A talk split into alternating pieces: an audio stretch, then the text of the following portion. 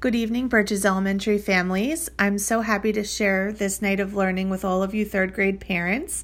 My name is Jill Cummings, and I am the educational psychologist for all of Washington Township schools. Our topic tonight is self efficacy in children. Show of hands, how many people here tonight know what self efficacy is? I see a few hands going up. That's great. The definition of self efficacy, as written by author Dale Schunk, is the belief about what one is capable of doing. It's not the same as knowing what to do. Engaging self efficacy, individuals assess their skills and their capabilities to translate those skills into action. Think back to when your child was learning to ride a bike. The children who get on that bike, once you take the training wheels off, they get back on, and they try and they try again because deep down they believe they can and they will ride that bike. That belief is self efficacy. Why is self efficacy important? Should we focus on this and on similar topics like self esteem here in school? I say the answer is yes. Healthy self esteem helps children deal with everyday challenges. The belief a child has in his or her abilities will play a huge part in how they learn, how they play, and how they interact with others.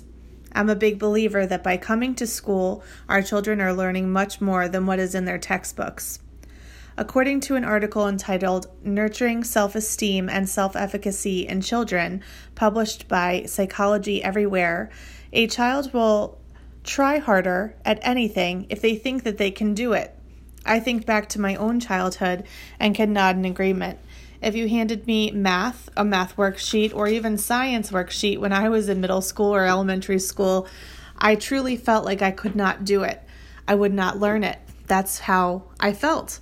However, in English class, I welcomed all of the reading assignments, all of the writing assignments, because my historical data and experience showed me that I did well on these.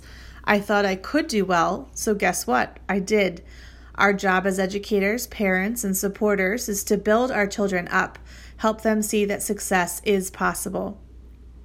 Why is self efficacy important today?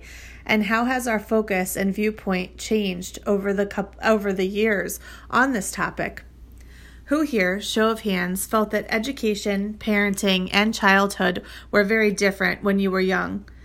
Do you recall specialists being trained and available for learners of different needs?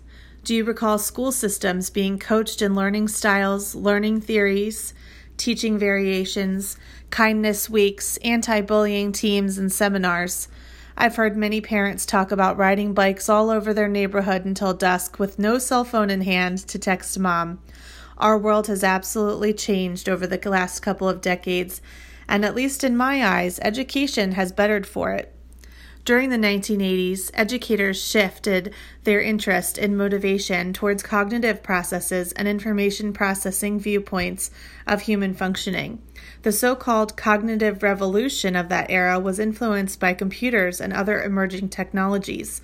The focus on cognitive tasks and internal mental events resulted in studies making it appear that the American learner was graduating high school lacking the very basic education, and parents called for a back to basics return, as they called it. The focus moved away from how students felt and how they processed information, despite the excitement around that at the time, and it returned to focusing on the raising of achievement test results. And we all know the standardized tests that we see today, and many people have their own opinions on those tests. And there are many opinions regarding the self esteem controversies as well.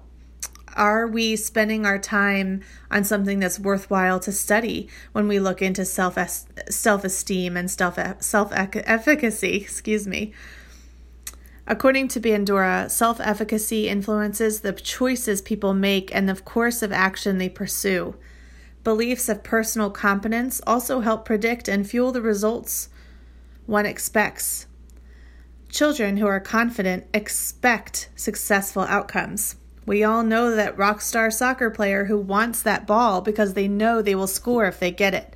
That child is confident and is looking at that game as a task or a challenge to be mastered, rather than, say, myself in second grade, practically hiding when the ball was near me You see, when someone is familiar with the demands of a task or activity, they are more prepared to call on their self efficacy beliefs that have been cultivated by past experiences in similar situations. How does this soccer example bridge to our focus here tonight? Learning. Everyone here this evening has a child or children they want to see succeed. How can we set our children up for successes? And how can we focus on self efficacy in a way that will help us do that?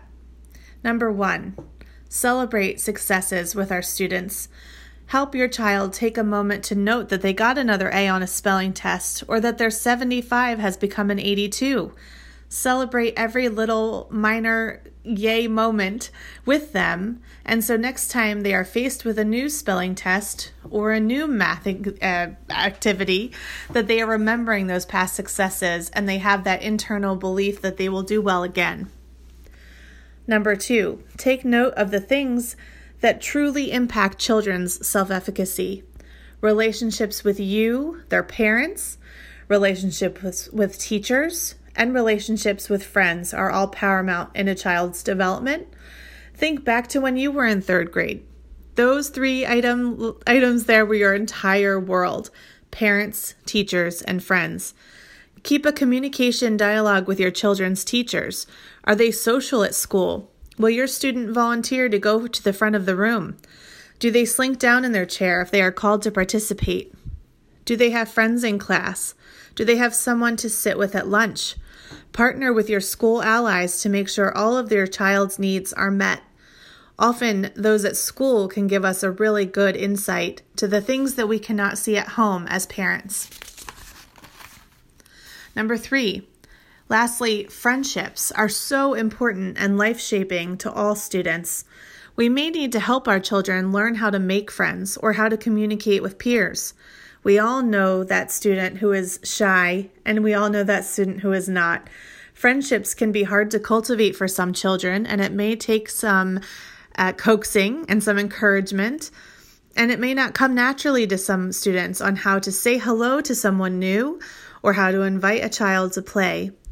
When my own daughter I used to be in recess around second grade, she was invited to play with a group of children and they had kind of put the invite out to all children. Everyone's welcome to come play. But she felt too shy to join in because the clear, specific invitation with her name on it was not presented.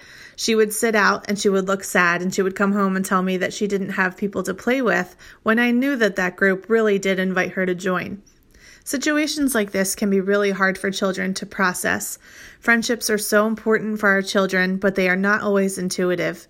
We need to lead by example and to help our children try to learn and try to understand the art of introductions and initiating conversation. This can be hard for adults, so it really does take some communication, some dialogue, and some back and forth, maybe even role playing with our kids so they understand that this is not always something that comes naturally. It may be something they need to practice with you and you can encourage them to try next time you're at Chick fil A in the play area or on the playground and you see children that your daughter or son does not know. Encourage them to go try to say hello and make a new friend and give them tips on how to do that.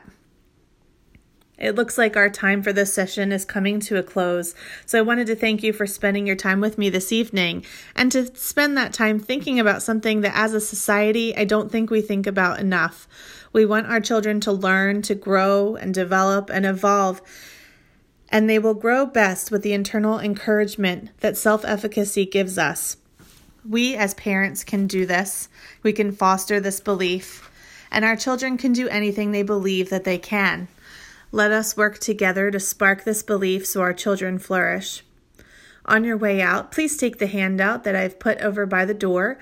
I've included some interesting articles and sites about child self efficacy, and I invite you to partner with myself and your other school allies, like your children's teachers here at Birches Elementary.